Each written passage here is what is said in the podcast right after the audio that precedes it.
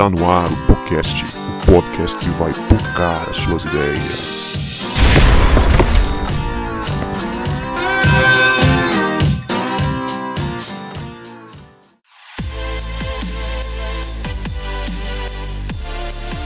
Pra você que achava que a gente não voltava, a gente voltou. E esse é o podcast, o podcast que vai focar as suas ideias.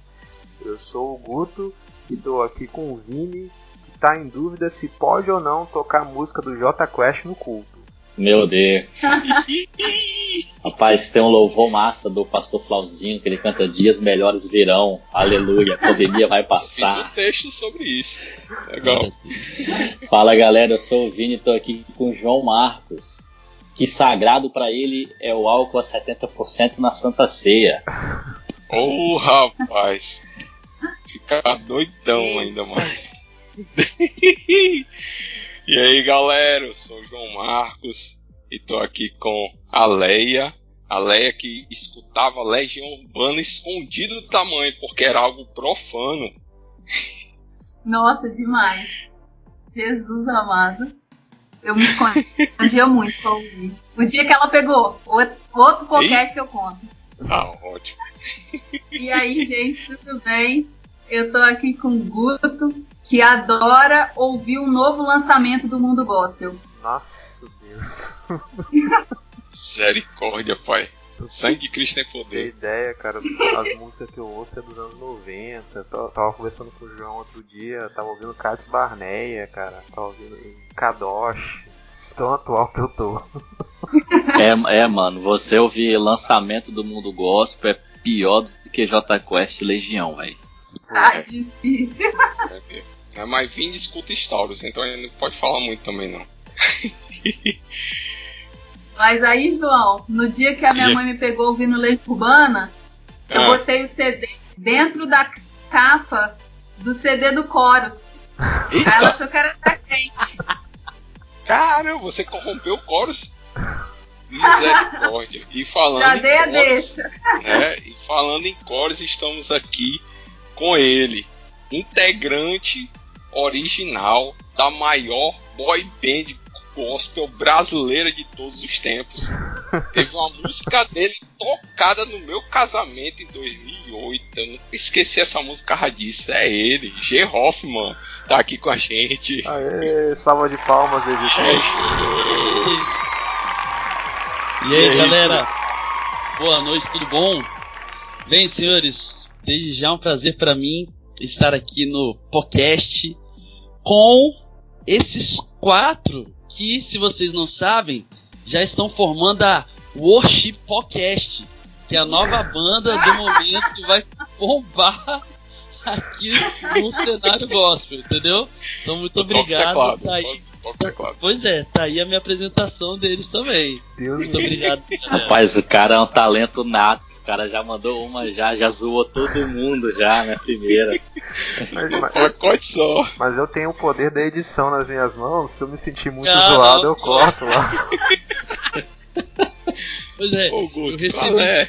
é, eu recebi essa informação de que a gente pode cortar alguma coisa na edição, mas eu me recuso. Essa daí não, não foi uma falha. Essa daí eu acertei. Rapaz, nós, nós temos alguns tabus nesse podcast. Parede preta de igreja é um e o worship é outro. Então não, não vou mexer nisso não. Ô, ô Gê, mas você não errou não, cara. A gente vai tocar música. Aí quando a gente tocar, der o primeiro acorde, a turma vai deitar no chão e chorar que nem menino quando perdeu o brinquedo preferido. Eita, De tão ruim que é. Gente, o G. Hoffman, essa conversa não pode ser sobre outro assunto. Até pode ser, porque o cara fala de tudo, mas a gente vai falar sobre música. Nós vamos trocar uma ideia sobre música sacra ou música profana. Né? O que, que será que vem por aí? Então se ajeita aí na sua cadeira que nós vamos trocar muita ideia boa sobre esse assunto aí.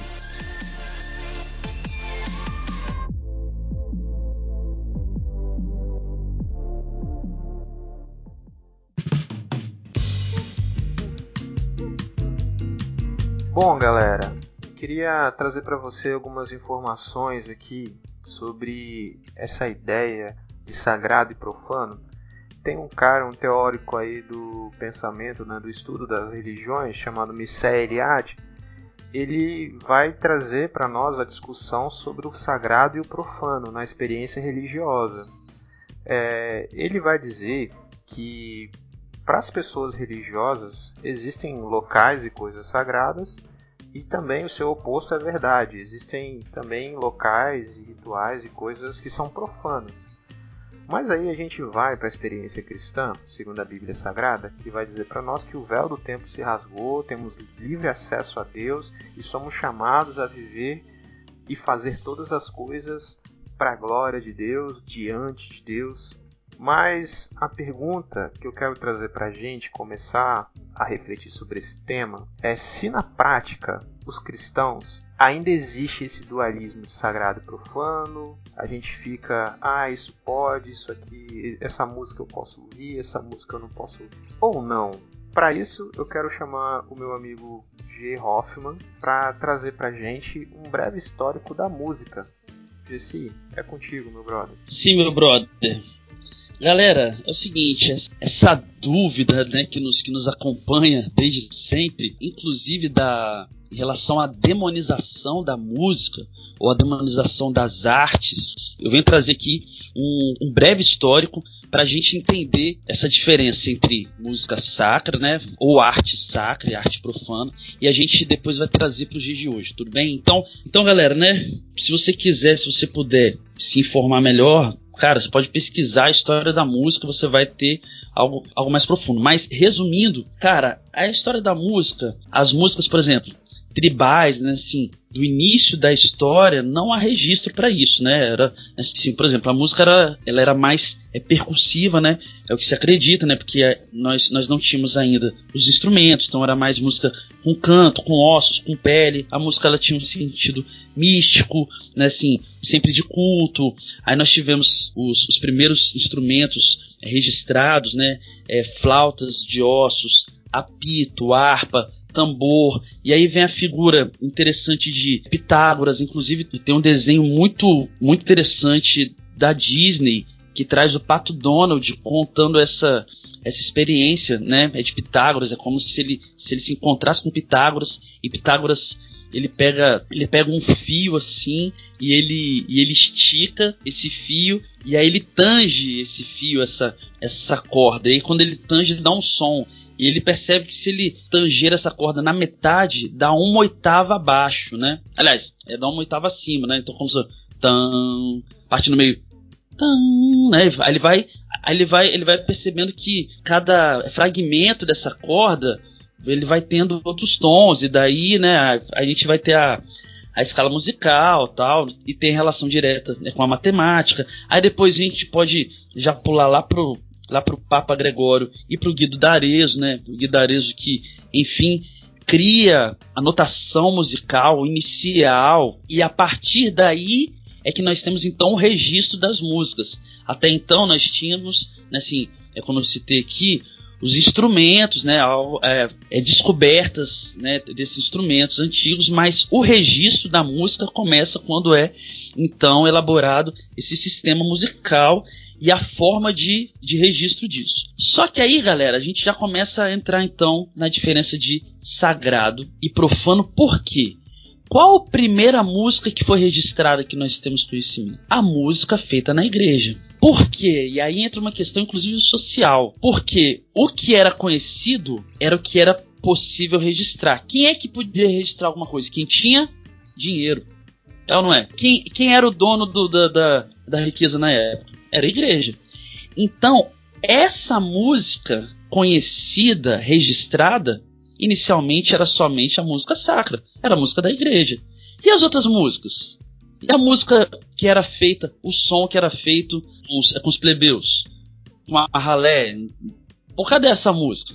É que registro que há? Não há registro disso. Então a música que a gente conhece é a música das igrejas. E aí, né, assim, eu já vou, já vou dar um salto logo mas só para a gente entender isso daí, é como o dinheiro estava na nobreza, a gente traz essa música e essa música é a música sacra, porque é a música feita para os, para os cultos católicos, né, para as missas, né, para a igreja católica. da época. Desde aí então, a gente já começa a ter a música sacra. E a música sacra é a música que traz Deus, a música feita para Deus, que cita Deus. Inclusive, se você for estudar né, a história da música, nós temos a, a, missa, né, com to todas as partes da missa, com uma música para cada parte. Sanctus, Agnus Dei, então tem, tem toda essa, essa divisão. Depois disso, a galera começa a querer fazer a sua própria música, a música popular, a música que não é feita na igreja para a igreja. A partir de então, essa galera que começa a fazer música fora desse contexto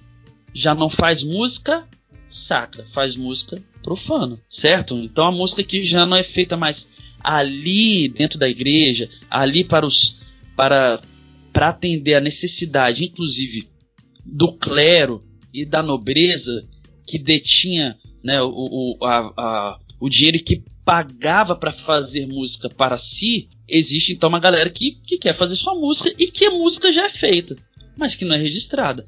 Já a partir daí a gente começa a ter essa diferença de música sacra e música profana desde lá. Hoje esse, não sei se tá aí na sua linha do tempo, mas aí a gente vê já na idade moderna, só, é só os mais antigos aí que tiveram acesso ao cantor cristão físico, aquele livrinho, né, que a gente tinha que levar para a igreja junto com a, com a Bíblia, o, o, ano de composição desses hinos, né? E aí, uma vez eu ouvi que esses hinos, eles eram, na verdade, é, as melodias deles eram de canções seculares que eram adaptadas pro, pro meio religioso.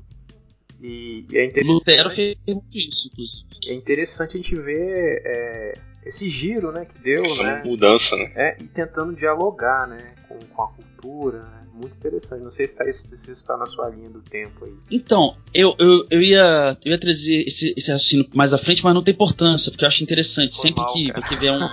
Não, não, não, não, não. Vão que vão, porque vai ser interessante. É, por exemplo, até porque já vai ser legal a gente já, já trazer esse, esse, esse tipo de raciocínio para os dias de hoje para a gente entender algumas coisas. Um dos, um dos questionamentos que eu trago aqui, ou, ou traria, mas, mas já trago agora, é a, a utilização e a apropriação da nossa cultura, sabe, em favor do evangelho. Nós não fazemos isso. E aí você vê, né, assim, é como você mesmo disse, Lutero fez isso. Assim como Jesus utilizava as parábolas. Se eu cometer algum sacrilégio aqui, senhores, pastores, vocês, mas Jesus ele se apropriava da cultura com as parábolas. Nós temos a imensa dificuldade de nos apropriarmos da nossa cultura e das nossas influências musicais. Paulo cita em Atos é, poetas, filósofos lá também. né? Pois é. Pois é, olha É, só, e nós pra somos você irmãos Ah. pentecostais, eles se apropriam da cultura, porque eles botam os forrozinhos pros irmãos dançar. Mas fala isso com Pois ele é. pra você ver.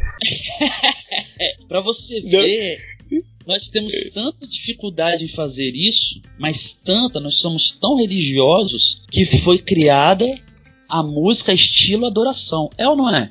É. O nicho de Acho mercado no meio evangélico acabou. Todo mundo, quem fazia rock, faz música adoração. Fazia forró, quem fazia reggae. A gente não tem mais banda. Se você for escolher reggae hoje em dia, por exemplo, o primeiro que vem, talvez o único, é Salomão do Reggae. Mas eu vivi uma época, acho que vocês também, cara, que eu tinha uma Nego Vieira. Poxa, a gente tinha muitos cantores de reggae, muitos cantores de rock, sabe? A gente tinha pop, assim, a gente nunca teve uma banda tão pop, assim, assim, na minha, na minha concepção. Pop, tipo assim, J Quest, Skunk, né? A gente nunca teve o pop que era pra ser o mais, o mais possível de ser feito.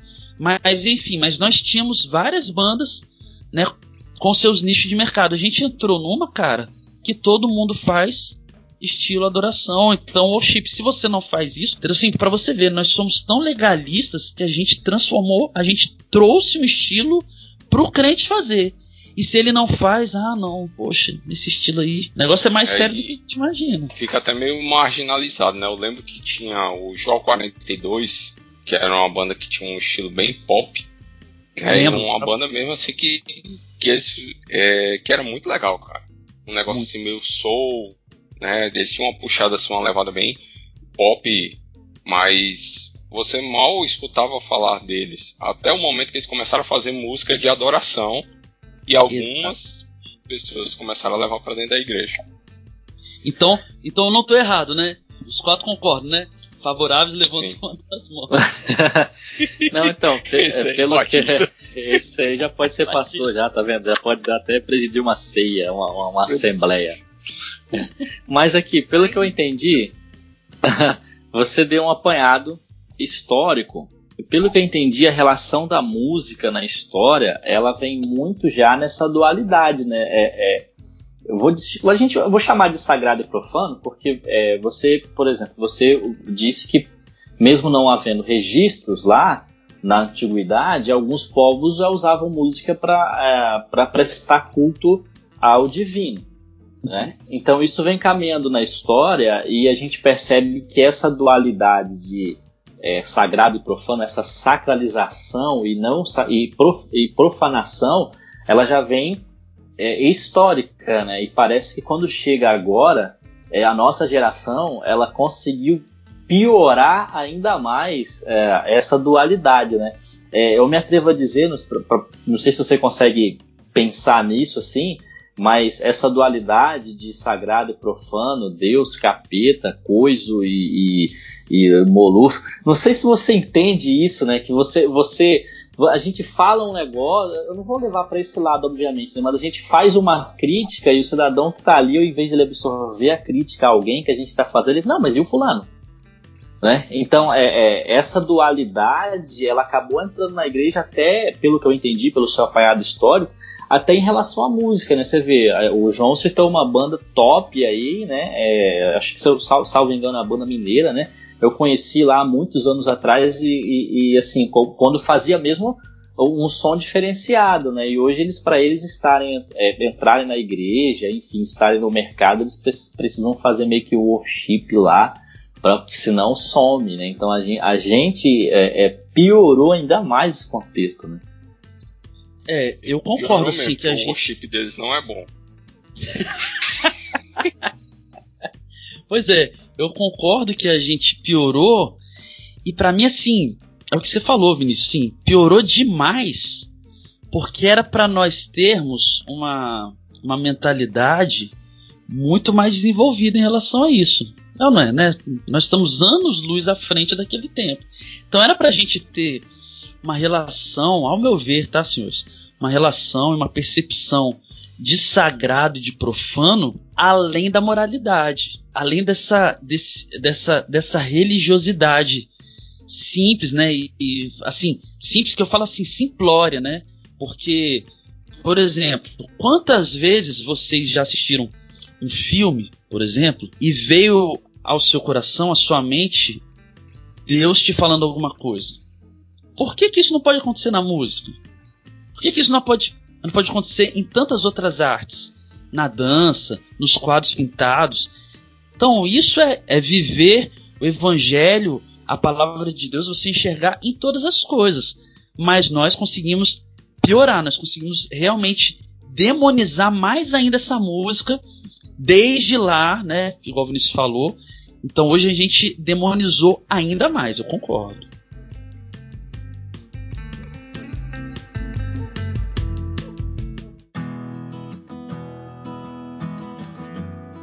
Bem, então nós vemos né, que a música sacra, a música profana ganhou novas definições. E aí eu quero analisar essas novas definições, as novas motivações ou falta delas, ou, ou novas inspirações ou falta delas. E aí eu gostaria de analisar esses pontos com vocês. Por exemplo, cara, vamos lá, hein? Música, então a música, música sagrada virou a música gospel, certo? Vamos falar sobre as novas motivações ou as novas inspirações da música gospel. Cara, por ser uma música de mercado, essa música ela pode ser uma música gospel de sucesso, ainda que não inspire lá muita coisa em você ou em quem a fez.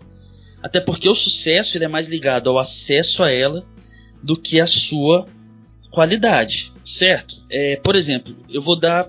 Eu vou citar aqui um recorte. Se você colocar no Google lá, pesquisa Google, repertório. Pode colocar assim: repertório Aline Barros, quantas músicas escolhe? Essa aqui é uma matéria do dia 28 de agosto de, agosto de 2013, em sete anos atrás. Então hoje é, com certeza isso daqui deve estar de maneira é muito maior. Olha só o que diz. Segundo a Aline, a tarefa de escolher algumas músicas entre milhares de composições tão belas enviadas à equipe de produção desse, desse CD não é fácil. Aí ela falando. Recebemos milhares de composições com vários ritmos, arranjos e melodias. Muitas mensagens e ministrações impactantes. Por isso a escolha torna-se difícil, mas creio que o Senhor irá se manifestar e responderei à sua vontade. Então, o, o que, que eu estou trazendo aqui? Ó, galera, nem é uma crítica ou não. Eu é, estou trazendo justamente para a gente pensar. Então, o que, que eu falei? Que a motivação, ou a falta dela, a inspiração, ou a falta dela de hoje, da música chamada cristã, é da música chamada sagrada ou da música gospel, ela tem uma motivação gigantesca de vender. Por exemplo, por que que por que, que escolhe-se 12 músicas, né, na época que tinha CD, hoje em dia nem é isso, hoje em dia você escolhe um single dentre milhares. Por que, que ela recebe milhares de músicas? Porque ela vai escolher, ah, tudo bem, vai escolher a que fala o coração, a que é bíblica, mas vai escolher a que pega, certo? Ela tá errada? Não. Por que, que não tá errada? Porque afinal de contas ela vive disso. Ela vai querer fazer a música ruim? Eu não escolho música ruim para gravar. Ela também não vai escolher. Mas o que eu estou trazendo é a motivação. Aí você vai me dizer assim, ah, então quer dizer que as pessoas que, que compuseram essas músicas, elas compuseram somente para vender. Não sei. Não posso nem dizer que sim nem que não. Mas eu tenho de todas as experiências para contar. Mas tem cara eu conheci que, um cara. tem é, muito cara mas aí, tem. a maioria é isso aí. Tanto, tanto, é, tanto é que tem a ver com o que a gente citou agora há pouco. Que o nicho de mercado no meio gospel sumiu. Todo mundo faz o quê? Todo mundo faz worship. Por quê? Porque vende. Mas eu entendo também, por exemplo, que o cara precisa, o cara precisa comer. Então, se ele faz um rock, se ele faz um reggae, um reggae power, ele vai tocar na igreja? Não, a igreja não vai chamar, a igreja vai comprar o CD dele. Então, é mercado. É, é, sabe assim, é mais complicado do que, a, do que a gente imagina fazer essa, essa análise, mas ela é real. Por exemplo, é só, pro, só pra, eu, pra eu passar a palavra aí, eu conheço o cara, chegou para mim, o cara não crente, falou assim: Pô, mano, você é cantor, né? Tal. Rapaz, sou, cara. É, rapaz, olha, eu, eu, eu fiz umas músicas gospel aqui, cara, evangélicas. Deixa eu mandar pra você. O cara não é crente, não. Cara, e se você ouvir a música Deus, não sei o quê, pô, se colocar na igreja, entende? Então, então, o, o, que, que eu tô fazendo? É, o que, que eu tô fazendo? Estou, né, atualizando o que, que era sagrado, que também, senhores, a gente não pode dizer que mudou tanto assim, não. Porque se a música lá atrás, por exemplo, Brasil Colônia, né? Portugal veio. Esse é um outro papo que a gente vai entrar aqui mais ou menos. Aí Portugal trouxe a música de Portugal. Era música brasileira? Não, não era. A música nacional virou a música portuguesa. Mas aí é um outro. Daqui a pouco eu vou entrar nisso aqui também, sobre, né, sobre o que a gente falou de, de se apropriar da música é, da, é da cultura. Mas a música portuguesa era feita por quem? Pela igreja. A mano de quem? Do rei, do clero e da igreja. Então fazia música, então a música do momento era música sacra, fazia música para Deus. Se o cara tinha uma relação íntima com Deus ou não, a gente não sabe. É a mesma coisa hoje. O cara vem aqui, eu fiz uma música gospel. Vende, vende. Tanto é que vende que a Som Livre entrou no mercado. E qual é o lema da Som Livre? Falei. A Som Livre, Som toca, Livre toca, você adora. Exatamente. A gente toca, você adora. Eles estão mentindo? Eles estão enganando ninguém? Alguém? Não, não enganando ninguém, ninguém tá sendo enganado. A Sony também entrou, né? E entrou é. muito forte, com bandas muito boas, por sinal. Muito boas. Por quê? Porque o mercado é, evangélico ele é mais fiel. Os CDs que ainda estavam vendendo, quem comprava eram os, eram os crentes. Agora já mudou muito, né? Não, legal você falar essas coisas assim, porque é, a, gente, a gente erra por falta de conhecimento, né? Por exemplo, você falou aí um processo, esse, a, Aline Barros, para mim é uma. É, é, é, intérprete, né? Mas é uma cantora muito crente, assim, né? Eu, eu, eu escuto ainda né, um pouco de Aline Barros, né? É muito crente mesmo, assim. Mas você vê o processo, né? O cara compõe uma música e muitas vezes ele manda essa música para ela e a motivação dele é vender a música, né? Basicamente a motivação é vender a música.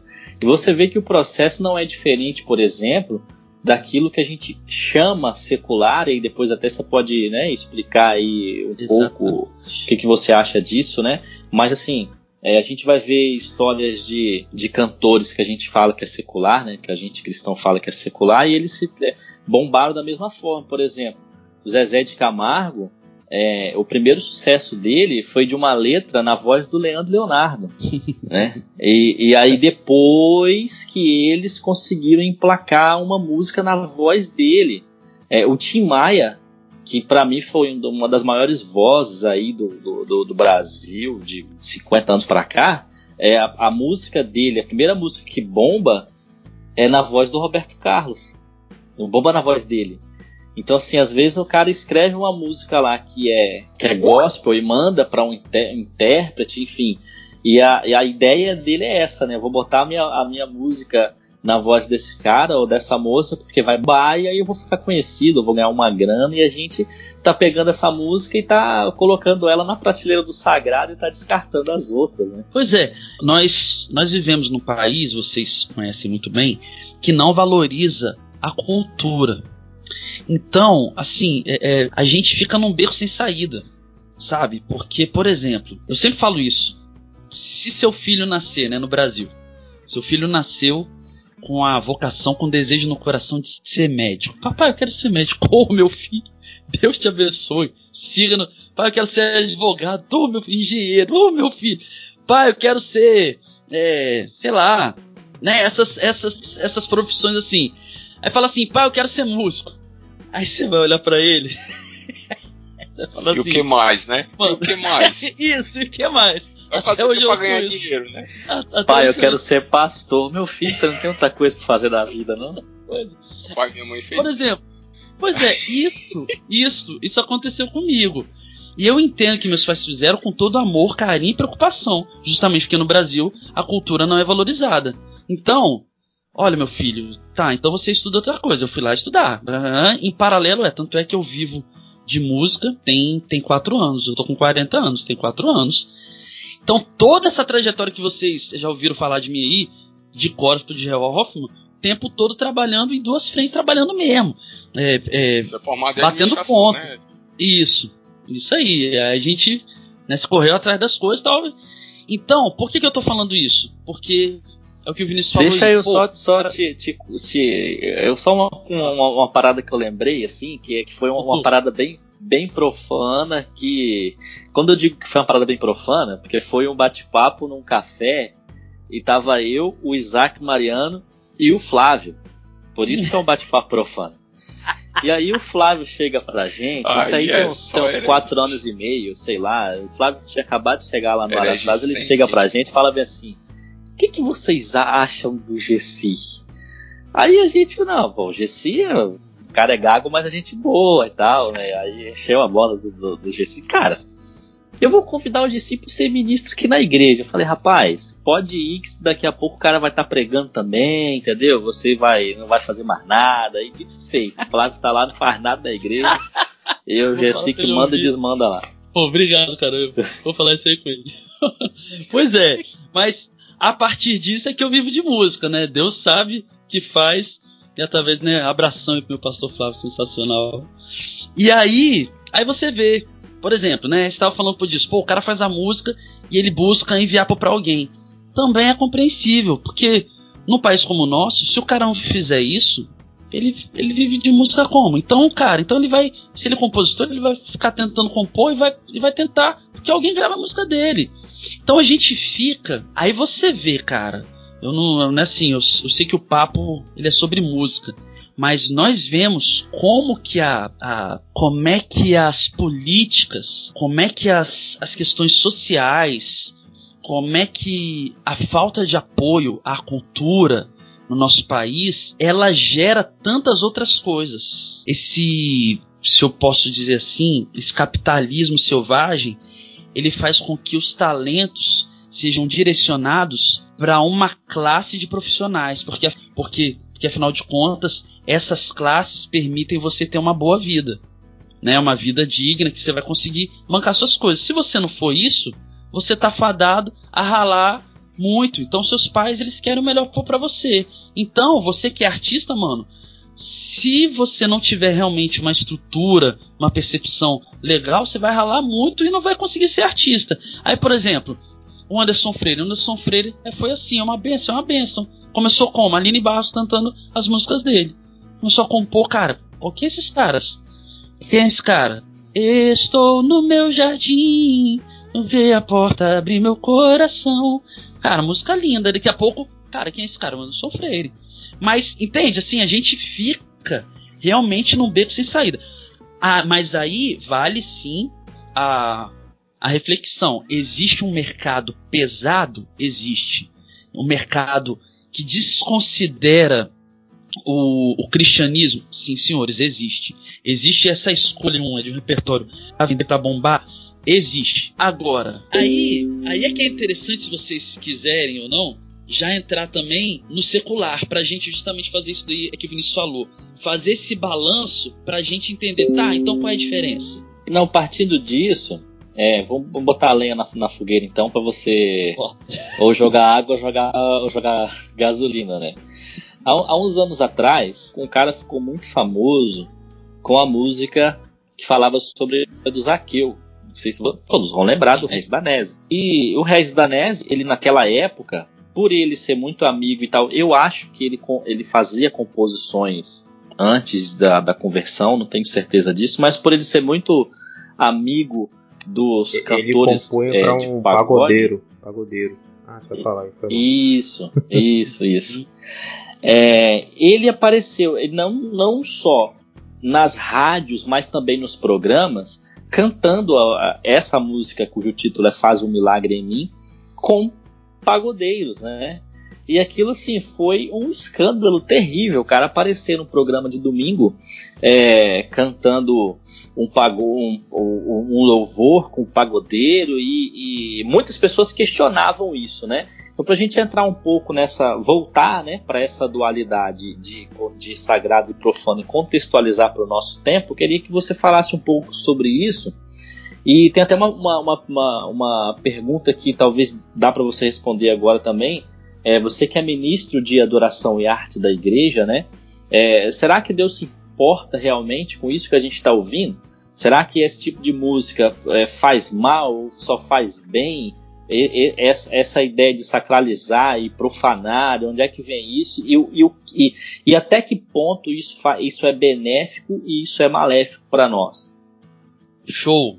Maravilha. Então vamos lá. Pra gente, pra gente entrar aí, eu só vou então terminar essa comparação da música sacra com a música gospel, porque ela é muito simples. Você vai ver então, é como o próprio Vinícius falou, que então quer dizer que isso que acontece no gospel acontece no secular. Você também vai fazer uma música e a música que vai fazer sucesso não necessariamente é a mais bonita ou é a melhor é a que mais tem acesso. Até porque se você quiser fazer uma música bombar hoje, tô falando do que é, sim, fora fora uma ação, uma, uma ação milagrosa de Deus, se eu posso dizer assim. Eu, assim, eu tô falando sim do nível humano das coisas, entende? É do trabalho, entende, né? Poxa, afinal de contas, se você quiser ser um jogador é de, é de futebol, você não tem que ralar pra caramba, tem que achar um clube. E aí, se, poxa, se Deus abençoar, você vira uma estrela certo? Então a mesma coisa na música. É, porque pra música acontecer, ela tem que ser conhecida. Para ela ser conhecida, você tem que pagar uma boa grana para que ela toque, para que ela apareça nas, nas principais play, playlists das plataformas digitais, no YouTube, né, para essa música alcançar. Então, resumindo, do secular pro gospel, tá tudo na mesma. A única diferença, ao meu ver, é somente que no secular nós ainda temos os nichos. Se quiser ouvir um pagode, você ouve. Se quiser ouvir a sertaneja e tal. Enquanto no meio gospel, por conta do que eu já falei, é muito mais difícil. Porque tá todo mundo fazendo o louvor, a adoração ou chip, que é o que vende. E aí, então, a gente vai, vai ver porque para isso que o Vinícius perguntou. Deus se importa, não se importa? Em que momento que isso faz mal, que não faz mal? E aí eu quero trazer aqui um conceito que eu tenho, né, quando eu falo sobre isso, que eu tenho jogado na roda pra galera pensar. Ao invés de música secular e música profana, eu gostaria que a gente pensasse no conceito de música maléfica. Música maléfica. Por que música maléfica? Porque, por exemplo, é o que você estava falando aí. O Regis Danese, ele cantou, né? Ele cantou pagode, né? Com, aliás, a música dele com um grupo de pagode. Mas e se fosse uma outra música? E se fosse, né, assim, por exemplo? E vou dar um exemplo bem prático que pelo menos nas igrejas batistas a gente não tem esse problema, mas se você que está ouvindo da sua é, denominação, seja qual for, não sei se você já teve esse tipo de problema. Por exemplo, você vai no retiro de casais, a programação é de casais, aí tem um jantar romântico. Você vai ficar tocando grande. Poxa, eu não tô, eu não tô faltando com respeito nenhum, mas não é momento de tocar grande. Aí você coloca. É... Você. Oi? Sol e Lua. Bota Coleção Sol e Lua. amo você. Coleção a você, Sol e Lua. Aí, aí, pois é. Aí você vê, nós somos tão presos que a gente, se não ouvir música romântica feita por um crente, a gente não pode ouvir música romântica. Eu não posso colocar então, é, é, eu tenho tanto pra lhe falar, mas com palavras. Essa música, ela é maléfica. Por isso que eu trago, além do da música gospel, música, né? Poxa, pra gente sair desse negócio, a música gospel secular, música maléfica, entende? Cara, não, fora assim, tem tantos outros momentos. Por exemplo, já vou fazer aqui Queixo minhas rosas, que bobagem as rosas não falam. Simplesmente as rosas exalam. Perfume que rouba de ti. Ah, queria. Pois é, uma música dessa. Entende? É, por exemplo, então, eu não sei se vocês ouviram a, a música que eu lancei. Né? Eu lancei uma música aí é no Dia dos Namorados. Bem TV e Beija-Flor. Bem TV e Beija-Flor, cara. Ela, ela fala sobre um romance improvável de duas espécies diferentes que nada mais é do que o romance de cada um, porque você encontra uma pessoa totalmente diferente e Deus permite isso daí dar certo. Poxa, ah, eu não posso cantar então, né? Cara, o, o que há de maléfico nisso? Por exemplo, nós somos tão nós não nos apropriamos da nossa cultura, nós somos tão religiosos e nós demonizamos tanto a música que, por exemplo, que se eu citar, é, ainda que eu falasse a língua dos homens e dos anjos, se não tivesse amor, eu nada seria, eu posso citar. Mas se eu cantar, ainda que eu falasse a língua dos homens, Aleia não posso. Pita. Aí não pode porque é Renato Russo. Já foi. Ué, mano. É. Entende? Então, tipo assim, cara, a gente precisa. Por isso que eu prefiro trazer música maléfica. O que, que seria música maléfica? Cara, me diz, vamos lá, vamos lá. Nós, nós cinco aqui, se tem Sabor de características. Sabor de Mel é uma música maléfica. Exatamente. Aí a gente vai entrar em outro assunto. Então existe música maléfica cristã? Mas claro.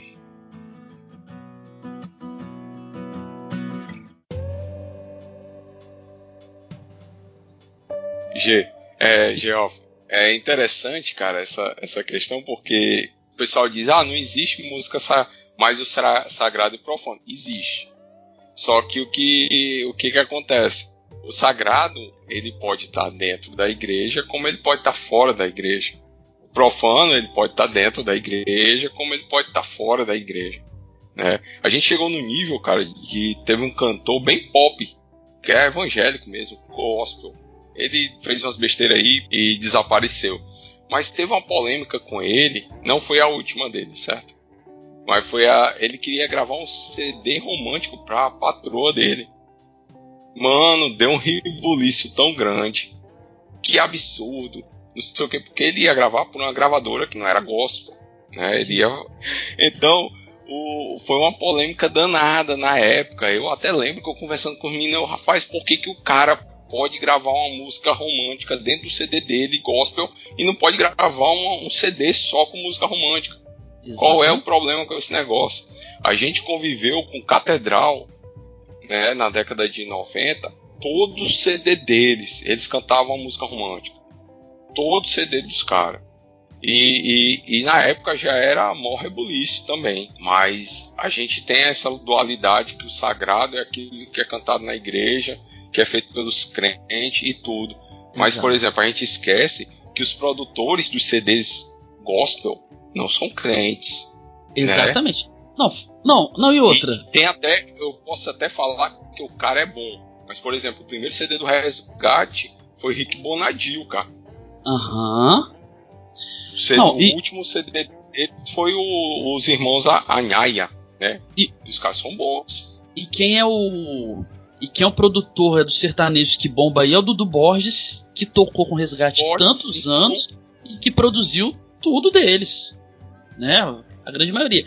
Então, então vamos trazer características para essa música maléfica. O que seria? Seria uma música, aí sim, sensual, erótica, exibicionista, depressiva, estimula pecados ou, má, ou más práticas, te afasta de Deus, essa música, meu irmão, cuidado com ela. Cuidado com ela. Realmente. Sabe, essa música, poxa, ela, ela te traz uma memória ruim, ela, ela vai te conduzir, poxa, sabe, a, a, a, um, a um caminho distante do Senhor, mano. Exatamente, foge dessa música. Agora, a gente. É que o, é que o João, pastor João, não sei, eu tô chamando pastor João, tava falando exatamente isso. O, o cara, ele grava música é, romântica para a esposa, ele não pode fazer. Aí, aí, se for assim, então quer dizer que Salomão em Cantares, o versículo que ele fala dos seios, esse versículo ele é profano, então, né? É um versículo profano? Existe isso, pastores? Heresia pura. Meu, am não, meu amigo, eu tenho um estudo de Cantares aqui que se eu for ler o estudo, entendeu? Vocês é, arrepiam até o cabelo do sovaco. Se você for falar aí, não, eu tenho que é mudar é a classificação do podcast para mais 18. Não, então não vamos é mexer nisso hoje, não. Os irmãos, eles tentam, eles tentam diminuir a, a mensagem do, de Cantares, né? Vamos dizer assim, a relação de marido e mulher, que eles tentam fazer uma relação de Cristo com a igreja. Eu, pelo amor de Deus, mano. Comanda era aí, vi, galera. Faz isso não. Eu já vi irmão corrigir é, pastor, não pastor falar assim, não, a relação do homem com a mulher, o irmão levantou o dedo. Não, na verdade, pastor, é a relação entre Deus, né, e o seu povo. Falei, que isso? Coragem, irmão. Tá doido. Isso aí é, é, mais heresia do que você fazer uma leitura de cantares como uma leitura do homem, né, valorizando a beleza da mulher e a mulher valorizando, falando, valorizando o marido. É, isso aí é heresia. Você chegar e dizer que cantares é, é a relação de Deus com o povo dele a relação de Cristo com a igreja. Né? Isso aí é, isso aí é maléfico. É maléfico. E só contar uma história é que é, é, fato verídico, né? Que a gente conta história também. Mas é, eu lembrei que a gente fez um, um jantar de casais aqui na, na época eu pastoreava na Ilha dos Aires. E aí eu sentei com a Nega Lu para poder escolher músicas românticas. E nossa primeira opção, né, na, com a finalidade de cuidar dos irmãos, a gente foi pro Coleção Você, enfim, o gospel romântico. Cara, quando a gente fez lá a coletâneazinha que eu olhei, eu falei, ó, não dá, mano. Não dá. Aí a gente recorreu a todo tipo de música, né? Vamos botar música romântica na parada, porque, assim, não tem como, não tem como você. Eu mesmo não consigo, mano com todo respeito a quem gosta, eu não consigo ouvir Pamela e Alex Gonzaga, um miando pro outro, não dá. Né? Mano, no meu casamento teve uma música de crente só. Uma música de crente só romântica que eu não, também não aguento, cara. Só teve porque, porque a minha esposa eu quis, mas eu não quis. Eu acho horrível. Não, hein? E outra, e outra, e vocês estão falando isso, né? Antes, antes, antes que alguém ouça, antes que alguém fale, eu vou falar aqui. É, Gessi, você tá falando isso daí? Mas você fez é só e lua, né? No Chorus e bombava, tal, tal, tal. Mercado, exatamente. O, a, o Chorus era um projeto que a gravadora pegou porque ela enxergou um, uma, uma porta aberta dentro do mercado, é. Afinal de contas, a primeira boy band gospel, os caras cantavam e dançavam, e tinha música romântica, exatamente. Ainda que Só e Lua, quando eu compus, ela era uma música pra amizade. No lugar de, lá no final, de amor aqui estou para você, era era amigo. Amigo, aqui estou para você. Se você for ver a história toda, quanto vale não ficar só? É de amigo, é de amizade. Mas aí, é, pessoal, não, vão colocar amor, né? Porque amor. Amor pega, mano. Amor né? vende. Amor vende. Amor vende. Amor vende.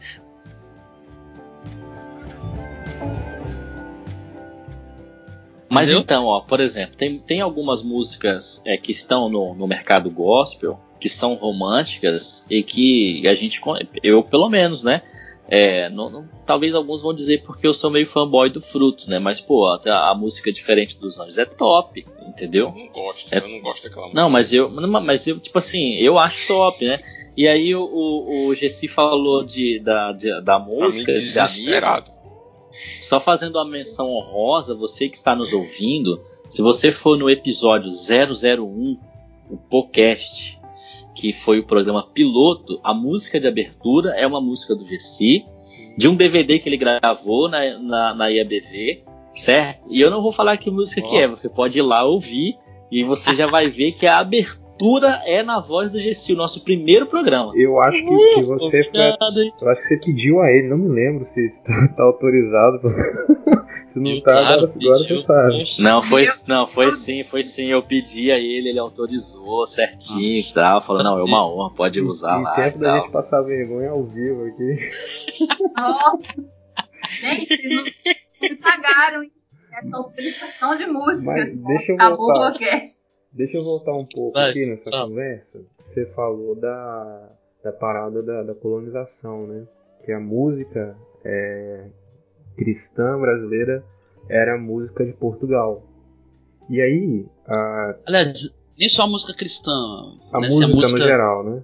Popular, né? no geral, inicialmente sim. E aí a gente trazendo mais para perto, aqui para para o final do, do, do, século XX aqui, quando uh, começou a se produzir música cristã brasileira, a gente vê é, como que uma galera penou para tra tra traduzir essa musicalidade com, um, com ritmo brasileiro, essa, o que o Marcos Almeida chama de, de brasilidade, o, o, Vencedores por Cristo querendo trazer uma música, ritmos mais brasileiros, o Janires. Então, uh, a gente vê que essa coisa da, da, a gente profana aquilo que é nosso, né? A gente demoniza os ritmos que são nossos, porque eu acho que essa mentalidade colonizadora atrapalha muito até nisso, né?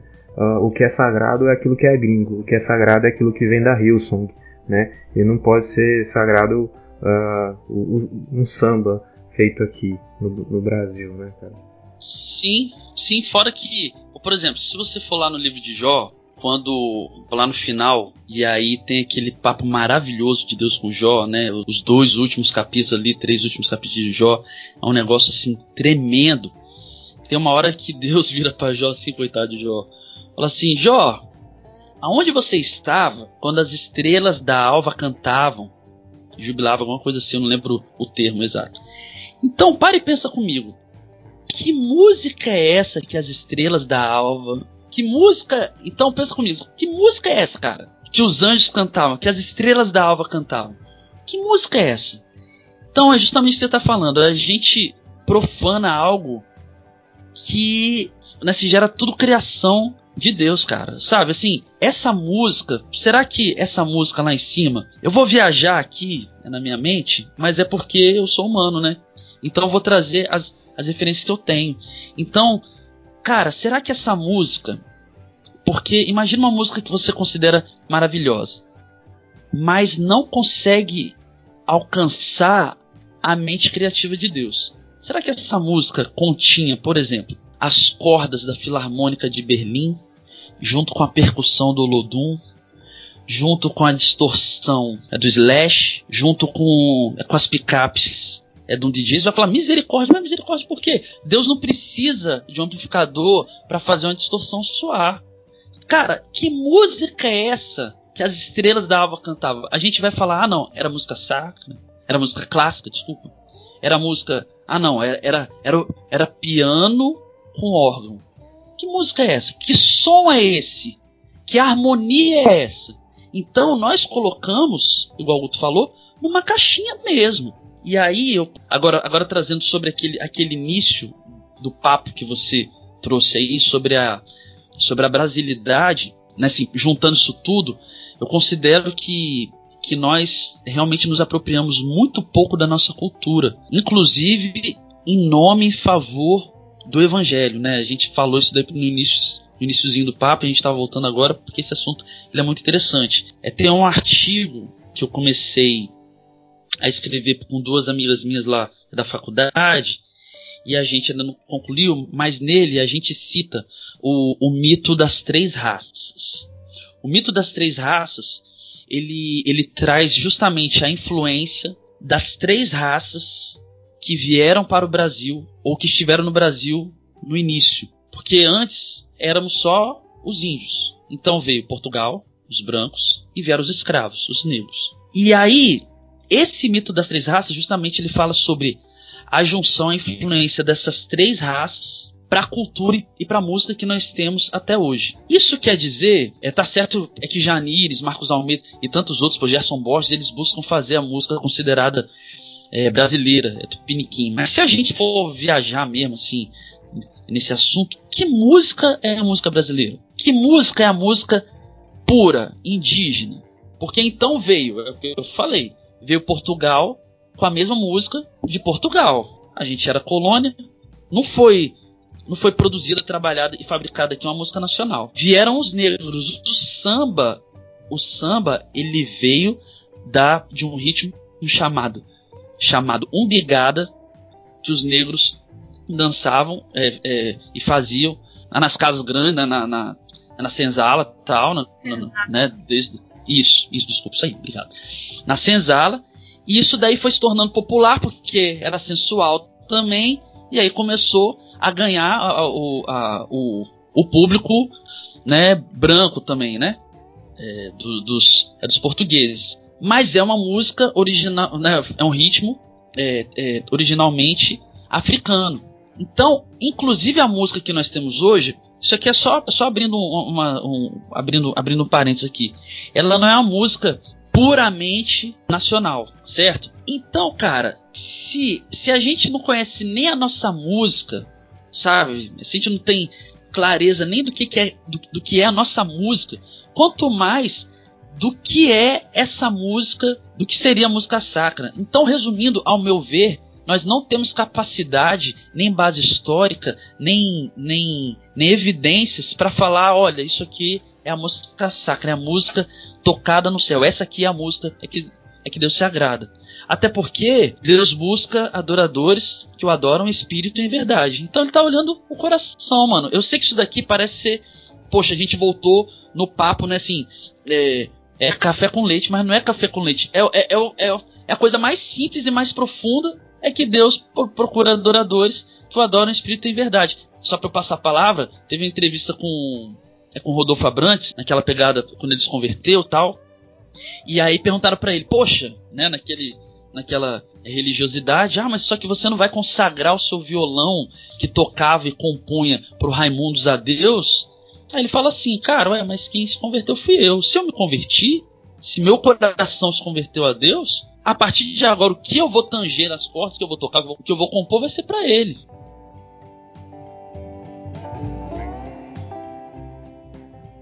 Não, massa demais. Rodolfo aí, valeu, valeu.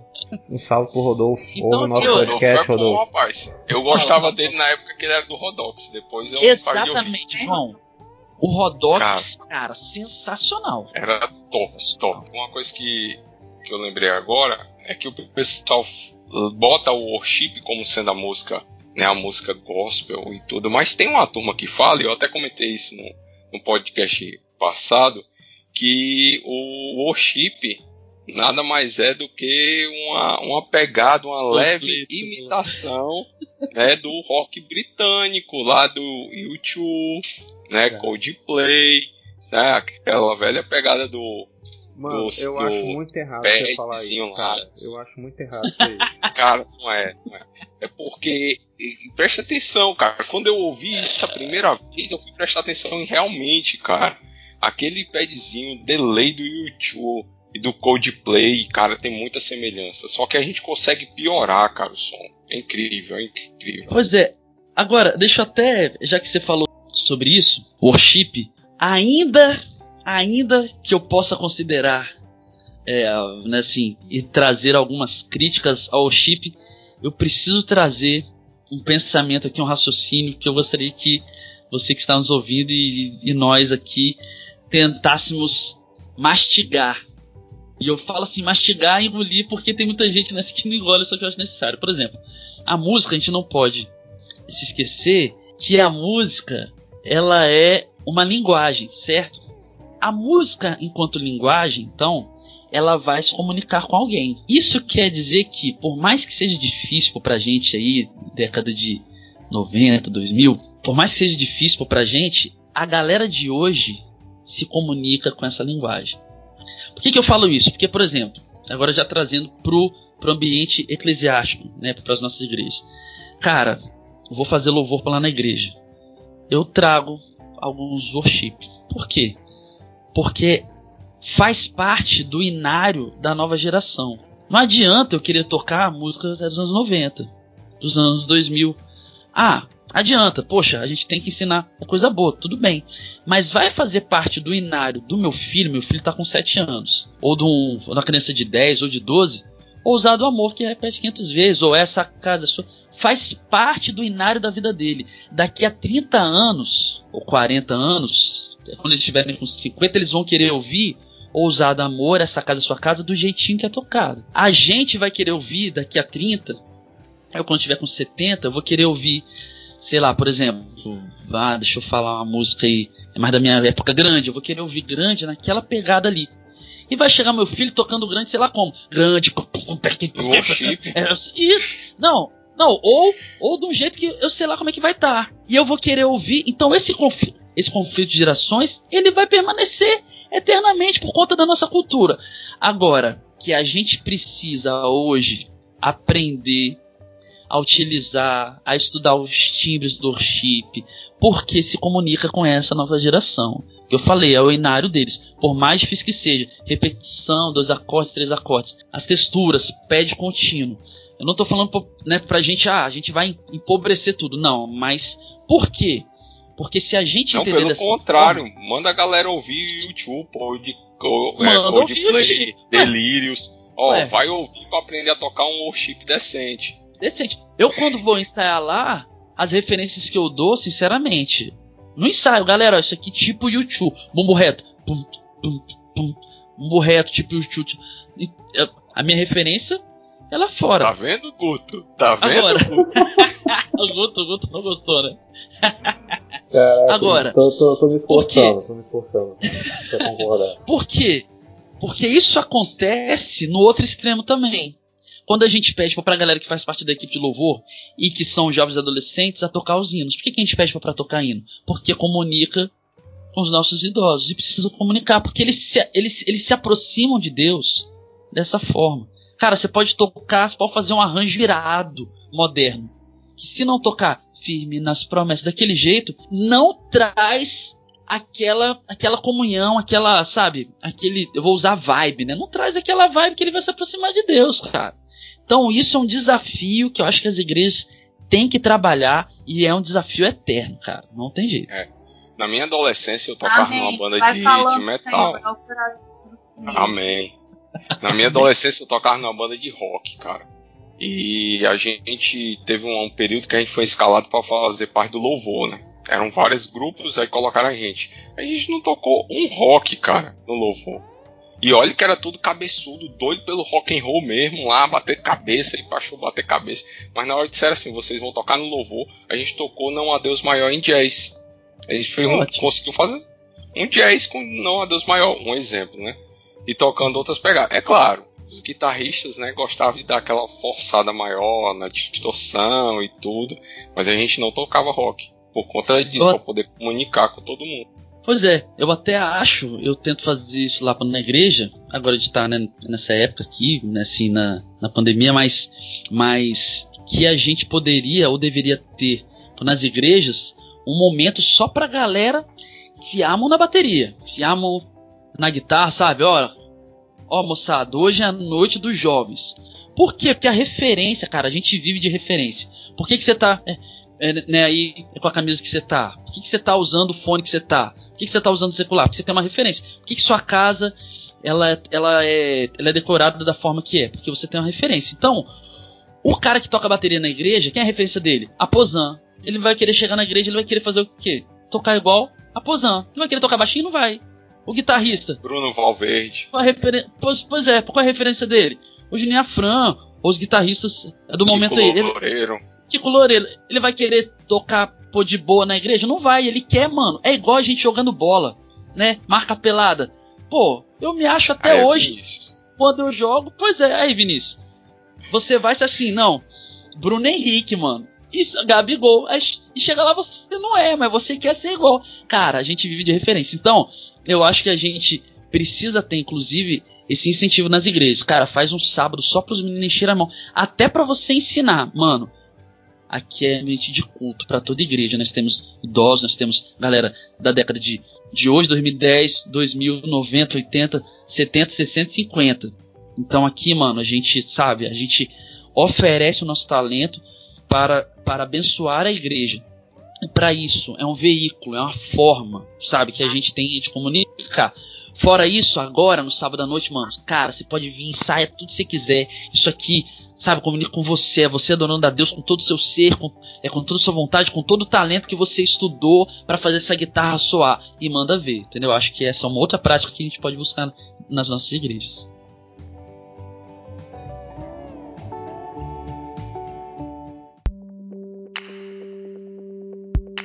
Não, legal de se falar isso, porque assim, a minha realidade é, de igreja é um pouco diferente da dele. Eu percebo que ele tem bastante jovens e adolescentes. A minha igreja é uma igreja que, quando eu digo a minha igreja, é no sentido figurado, né? Me perdoe aí os que não aceitam o termo, a igreja de Jesus, né? Eu estou o pastor da igreja. Né? É, a, quando eu digo minha, é do sentimento de pertencer à, àquela igreja, né? E a gente tem muitos adultos e idosos. E eles caminham nessa linha do tempo e eles são muito saudosistas, principalmente com cantor cristão. Então, domingo passado eu fiz até um desafio para os meninos da banda que iriam tocar na live. Disse, olha, vamos fazer um medley aí com seis, sete é, hinos do cantor cristão, só primeira estrofe e, e, coro. E aí, quinta sim, quinta não, eu faço a quinta do, do, do cantor cristão, é só cantor cristão. Aí tem um casal já, tem 50 e tantos anos de igreja é, é, massa, porque ele vai com o violãozinho dele, ele faz na pegada dele, isso que eu tava fazendo, ele faz na pegada dele. Porque o, o, o, o inverso também é, é, é, válido, né? Porque, tipo assim, o cara, pô, ele tem lá 60 e poucos anos, a esposa dele também, então ele vai Aí o filho dele tem 42 anos, vai lá no baixo lá, aí eu boto o baterista, e aí ele vai na pegada dele e aquilo comunica com a igreja também. E aí às vezes no, mês eu, eu chego pro Ministério de Louvor e faço, vamos fazer amanhã do cantor cristão. Então, às vezes, eles dão uma repagina, é uma repaginadazinha, assim, né? É, domingo passado a gente cantou Lindo do Céu na versão do Fernandinho, que é um pouco diferente, né? Uhum. Da, da, do modelo mais antigo, porque também a gente comunica com essas pessoas, né? Eu li um, um, um livro recentemente e essa ideia de comunicar ela é muito engraçada, porque é, ao mesmo tempo que a música comunica com a gente, a gente precisa compreender que a música é o principal objetivo é comunicar a Deus, né? Que é o papel da, o papel da música no culto é cultuar ao divino, né? Acho que é até por isso que a gente sacraliza tanto, né? E aí o autor ele falando sobre isso, é, ele, cara, ele, ele viajou na, na, na, ciência, assim, ele trouxe alguns dados interessantes. Se você for no Google e pesquisar lá som das estrelas, você pesquisa é, algumas estrelas que a NASA consegue captar o som dessas estrelas. E aí ele deu dois exemplos, eu não consigo lembrar agora o exemplo das estrelas, mas no Google dá para achar. E aí ele vai também tra traz um exemplo da, do som das baleias, as baleias que emitem um som para se comunicar.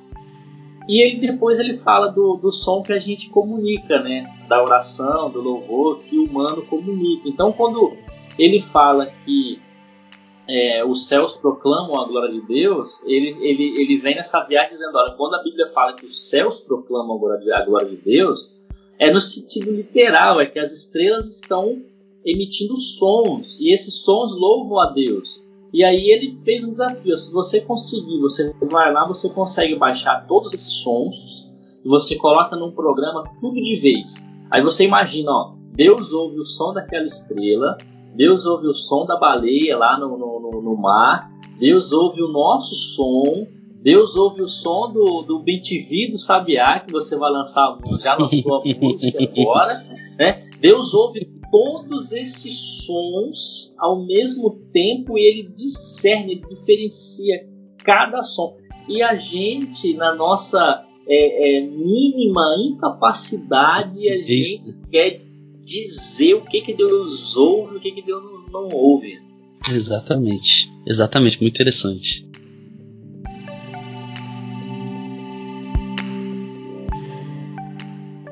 Agora, é, saindo assim, um pouquinho desse assunto, só uma, um, uma última, um último ponto assim importante que eu não posso esquecer, né? Assim, a gente falando sobre isso tudo, veio falando, né, desde o início sobre música é, profana sacra, trouxemos para o gospel secular, falamos sobre as, sobre as influências, falamos sobre o, sobre o mercado, É, falamos agora, né, igual o Vinícius terminou sobre, o, sobre a música na igreja, na adoração, no louvor, sobre a música que comunica, comunica é, entre os homens aos homens, comunica a Deus. E aí eu gostaria de, de deixar é, um ponto que eu considero principal no, no final das contas, né? Ah, tipo assim, tá, e daí? Música sacra, música profana, música gospel, música secular. E aí eu não posso me esquecer e não posso deixar de citar que, cara, a vida cristã ela vai falar sempre muito mais do que do que qualquer estereótipo de música. E por que, que eu tô falando isso daí? Porque, por exemplo, a gente está numa época e eu já eu já lidei com essas dúvidas aí sobre as lives, né? Porque antes o problema era só música gospel, música secular. Agora virou live, live gospel secular. Porque tá todo mundo fazendo live. E aí eu já vi, já vi os, os adolescentes assim. Ah, eu tava assistindo aquela live sertaneja, eu amei tanto, eu compartilhei. Depois que eu compartilhei, eu falei, ai meu Deus, que pecado. Então, pessoal, para você ver, a gente migrou de música. O pecado pode é, ouvir música secular, agora pode é, assistir e postar live gospel secular. E aí, e aí eu, eu gostaria de, de, é de trazer justamente esse ponto, né?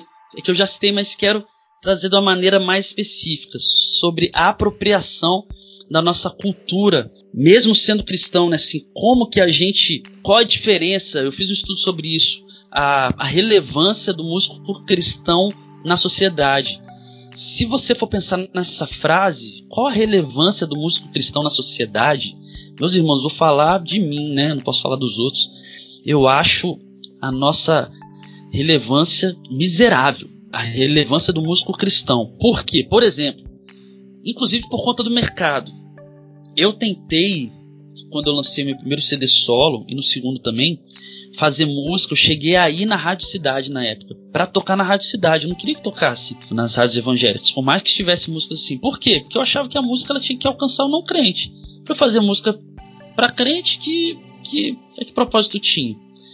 Mas infelizmente, justamente porque por conta dessa diferença de mercado, eu não consegui. Tentei no segundo CD. Agora, ah, eu lancei.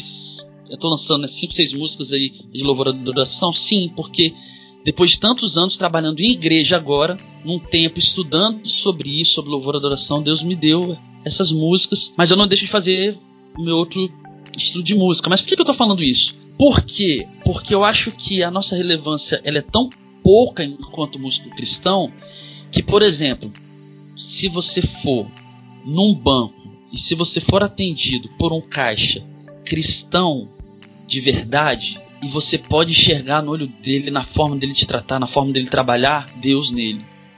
Se você for num jogo de futebol, você vê um jogador cristão, você vê nas atitudes, na forma dele reagir, cara, não, olha, você tá vendo, aquele ali é um, é um, é um cristão, um jogador cristão. Mas se você for na noite ver um músico cristão tocar, você vai falar misericórdia, tá amarrado, você não pode tocar na noite. Nós não temos é, é, participantes nesses meios ou quando temos a igreja, ela não trata, ela não ensina, ela senta o chicote, você tira o cara de lá e a gente não consegue montar, trabalhar uma galera para fazer diferença no meio da música secular. Nós só temos cristãos. Ah, não. Ué, ele toca no secular?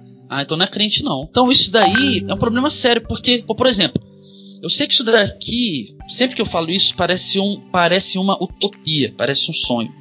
Mas, por exemplo, por que, que quando tem um, um encontro da faculdade ou da empresa, a gente não pega um violão e toca músicas que não sejam maléficas? Por que, que a gente não toca um dias melhores para sempre? É porque é pecado ou porque a gente não tem vida cristã suficiente para o cara falar assim, cara, um crente tocou aqui com a gente J Quest. Sabe, não é não é o contrário. Ah, não, olha, misericórdia, tocou J Quest. Não, é você sentar tocar mas você tem uma vida tal que se você tocar e levantar, fala, cara, não. Nossa, mas ele tocou. Não, é um, um crente sentou aqui com a gente. Não tem Jesus quando sentava lá no meio da, da galera lá?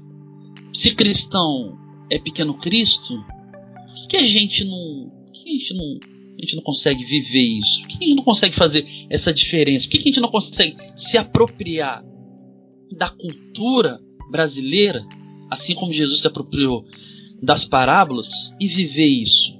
Por exemplo, vou contar um testemunho aqui. A gente faz um trabalho missionário em Medeiros Neto, Igreja Batista Araçais. Eu já fui três anos lá, não sei. Interior assim, da Bahia. Um lugar bem simples. A gente e a gente ajuda a manter a igreja, leva equipe, aí faz trabalho com a criançada é no final de semana. E a gente saiu convidando as pessoas, né? No, é no entorno. E aí eu tava com a gaita no, é no bolso e vi um cara com violão sentado assim. Eu cheguei perto dele, tava com a camisa de, de missões. Falei, e aí, mano, pô, né? E aí, mano, pô, toca uma música aí pra gente. Cara, ele fez uma cara toda de sem graça, de triste assim, olhou assim para mim, sabe? Humildemente falou assim: Ô oh, cara, eu não sei tocar essas músicas de vocês não.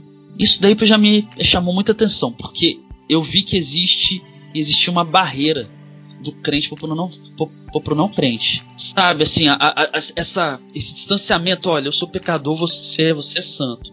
E eu não sei tocar essa música de santo. Eu falei, não, mano, não, cara, é música, a gente vai falar de música. Toca uma aí. Eu falei, eu já pensei uma que todo mundo conhece. Falei, ó, toca fio de cabelo. Aí ele, essa eu sei. Eu falei, então toca aí. Ele começou a tocar. Quando a gente ama, qualquer coisa serve para relembrar. Aí ele falou, é, aquele fio de cabelo com fidelidade em nosso suor. Aí terminou. Aí terminou, a gente. Aí eu dividi voz e tal, beleza. Aí eu falei assim, aí Deus foi tão bom, né? Que o Espírito Santo veio assim na hora. Que ele sempre vem. Eu falei assim, cara toda vez que você cantar essa música, eu espero que você se lembre desse barbudinho aqui que cantou com você, que você se lembre que Deus sabe a quantidade de fio de cabelo que você tem na sua cabeça. E Ele te ama. E se você quiser, a gente vai estar ali na igreja e tal. Se, se, eu não tivesse me apropriado, se Deus não tivesse tocado no meu coração para eu me apropriar da, da nossa cultura nesse momento, eu não teria esse momento de comunhão com Ele.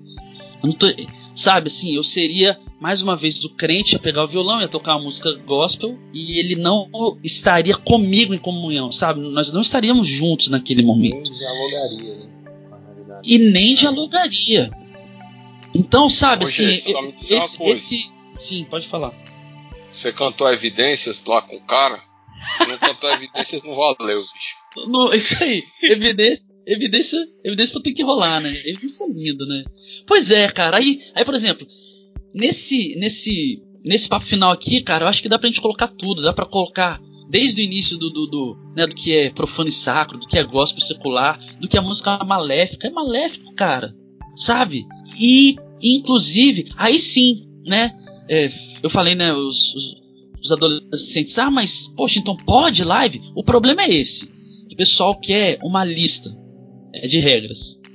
E eles querem o seguinte: não, não pode. Ah, não, o Gessi, o ministro de música, o pastor falou que não pode. Aí o cara não faz nada.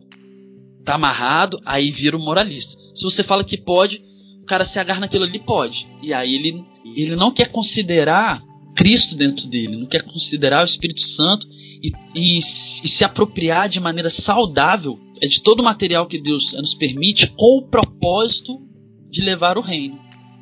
É falta de propósito, mano. Aí, aí, aí vira, aí vira, aí vira o moralismo que até hoje você vê, 2020 a gente tá aqui fazendo um podcast, cada um na sua casa.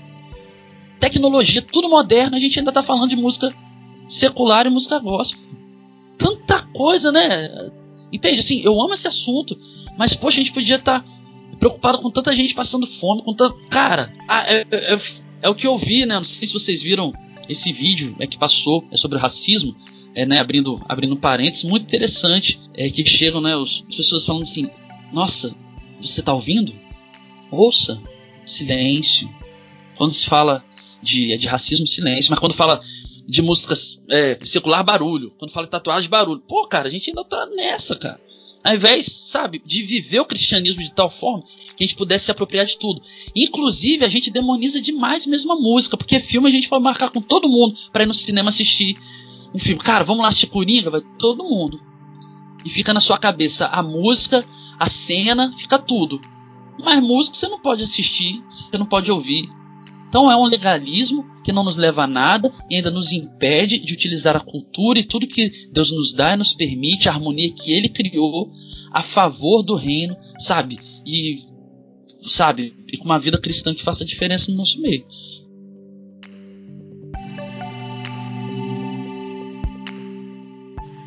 Eu lembrei de uma coisa Jesse se falando sobre a gente não, não chama a galera para poder ver um músico, né, tocar. Eu vim do interior, né, e, e aí a gente te, teve uma festa da cidade uma vez, e era no domingo. Aí terminou o culto e a gente foi pra festa da cidade, né, que era na praça, a gente foi andar.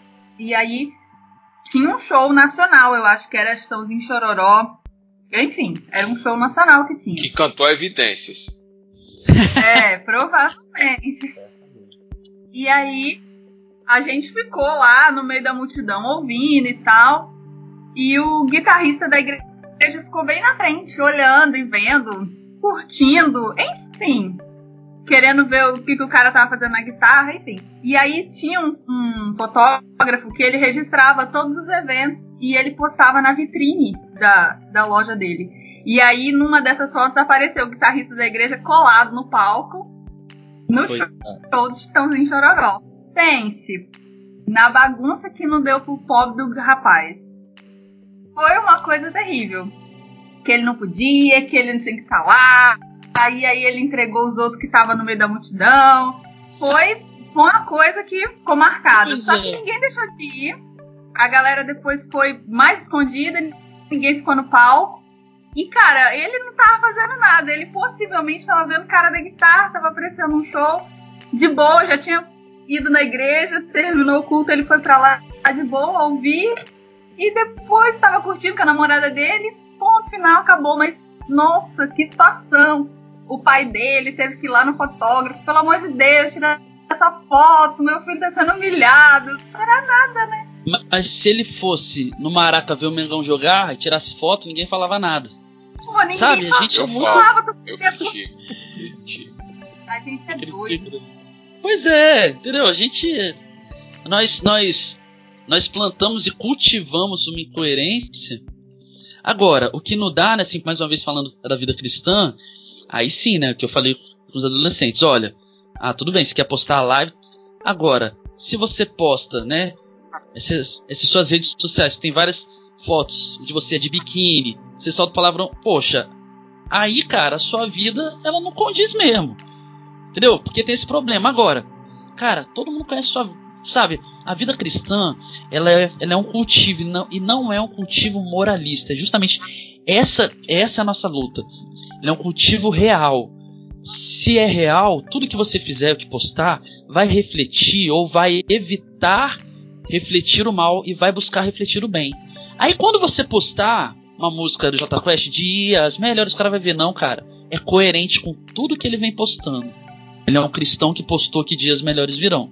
Agora, se você, né, pô, os caras tira foto, né? Aparecendo, aparecendo as, as, as, as, as entradinhas, pá, não sei o que. Aí, aí posta. Aí, aí ele vem e posta uma, uma música evangélica, depois ele posta outra. Aí, mano, aí, aí virou uma bagunça. Aí não, aí, aí não tem vida cristã, né? Não tem testemunho, pô. A gente não consegue, né? Mas é isso. É interessante que eu, eu, preguei uma vez na igreja com essa música Dias Melhores para Sempre, né, do J Quest. Aí eu, eu sou, sou muito. Deus me perdoe, mas eu sou sarcástico. Muita coisa, faço piada com muita coisa. E eu disse, meus irmãos, se essa música daria pra gente cantar aqui. Aí teve já uns irmãozinhos que olharam meio atravessado para mim, né? Mas como a gente não pode, eu vou pelo menos citar o, uma frase da música que tem a ver com a mensagem. É, eu dei uma desconcertada na turma para poder jogar mas a letra falava sobre dias melhores e fazendo uma relação com, com a pregação de que a nossa esperança está na eternidade. Então, coisa maravilhosa. Pois é. Coisa maravilhosa. Se você pode citar o texto, né? Por que você não pode citar a melodia do texto?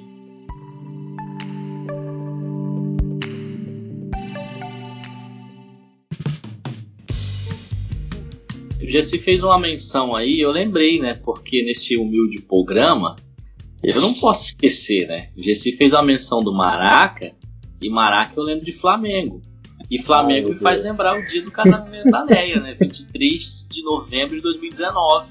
É. A Leia casou nesse dia. Depois ela a, e a família dela, Depois a Jéssica pegando é, seu foi, pé, foi o dia mais feliz para eles, né? E para mais 40 milhões. Claro. Depois a Jéssica pega no seu pé, ô Vinícius, você não sabe por quê.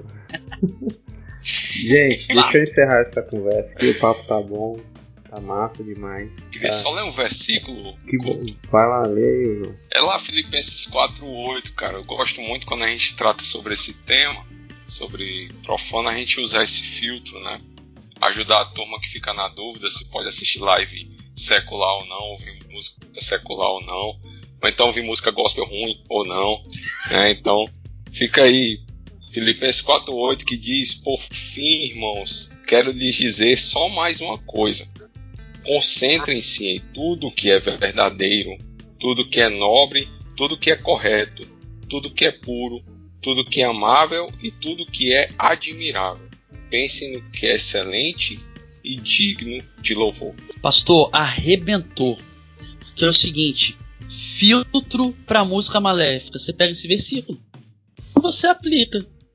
É amável, cara. Aí você, aí você vai colocar isso na música evangélica, na música secular. Pronto, resolvido. Obrigado, Fechou. Arrebentou, fechou. Há uma dica aí de o Serginho Batera do Roupa Nova, ele tem feito um trabalho paralelo no YouTube. Ele lança periodicamente é, louvores para quem para quem curte. Show, massa. Quero agradecer aqui o, o Gessi. Obrigado, cara, por esses dois dedos de prosa aqui com a gente. Muito massa, muito legal essa conversa.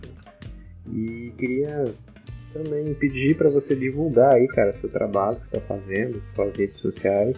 Que eu acho que todo mundo que, que já te conhece, né? Fala aí do, seus tra do seu trabalho aí pra nós. Show, galera. Se você quiser ver minha cara feia e o, e o que eu posso e o que eu não posso, né? Porque que a gente da, nessa da minha geração, a gente tem uma luta né, assim, com as redes sociais. Pô, você tem que ficar fazendo histórias, coisas, mas vai tentando. É, me segue lá, é, arroba Hoffman, no Instagram, no canal no YouTube também, YouTube barra Hoffman. Cara, eu tenho usado mais, mais Instagram mesmo, né? Instagram tem sido a minha rede social, acho que mais, mais ativa. E aí você. E no meu canal é no YouTube, né? Tem, tem todos os últimos singles, os últimos clipes. E eu espero continuar trazendo, né, assim, esse tipo de trabalho durante a pandemia, após. E tem também os musicais infantis. Agora, é, eu me desafio, eu, graças a Deus, eu pude fazer algo que foi bem legal no, no Dia das Mães, pensar no musical online, né? Um musical virtual. E graças a Deus, Deus foi tão bom que deu certo. E várias igrejas fizeram. Porque agora a gente não junta mais coral para ensaiar, né? E a gente, a gente transmite, né? Então, poxa, Dia das Mães. Então tem o Dia dos Pais aí, com certeza eu vou estar tá lançando, né? Já estou pensando, já está em mente, executando para oferecer às igrejas. E tem sido o seguinte: ah, você tem cobrado quanto? Eu não tenho cobrado valor fixo, tenho pedido uma oferta. Porque nesse momento não aperta ninguém. Você vai dar o que você pode. Ah, Dia das Mães teve gente que, que deu 20 reais, teve gente, Deus teve gente que deu 250. Tô sendo sincero com vocês. Isso é tudo o que? É Deus. Sai do reino, entra no reino. E, e não apertou ninguém, isso a igreja vai ser, vai ser abençoada. E, e eu espero fazer isso daí no Dia dos Pais. Então você pode me procurar lá com certeza vai ter um material para você poder. E outra, faço tudo de maneira editável. Por exemplo, faço uma música, chega o playback, você pode pedir às crianças para gravar em casa, não tem? Grava no, seu, no celular, você junta todas as vozes. É, no Dia das Mães eu deixei slides que as pessoas poderiam colocar fotos das mães, slides prontinhos. Você coloca e, e coloca em sequência para você poder passar na sua igreja, tá bom? Então isso daí vai rolar no Dia dos Pais. Se quiser também é, outra, é, é outro tipo de trabalho que eu faço, só entrar em contato. Muito bom. Top. Deixa eu pedir pro. Antes de você encerrar, Igor. É, duas coisas. Primeiro, o cantor que o João falou é o Thales Roberto. Né? Não vou deixar passar para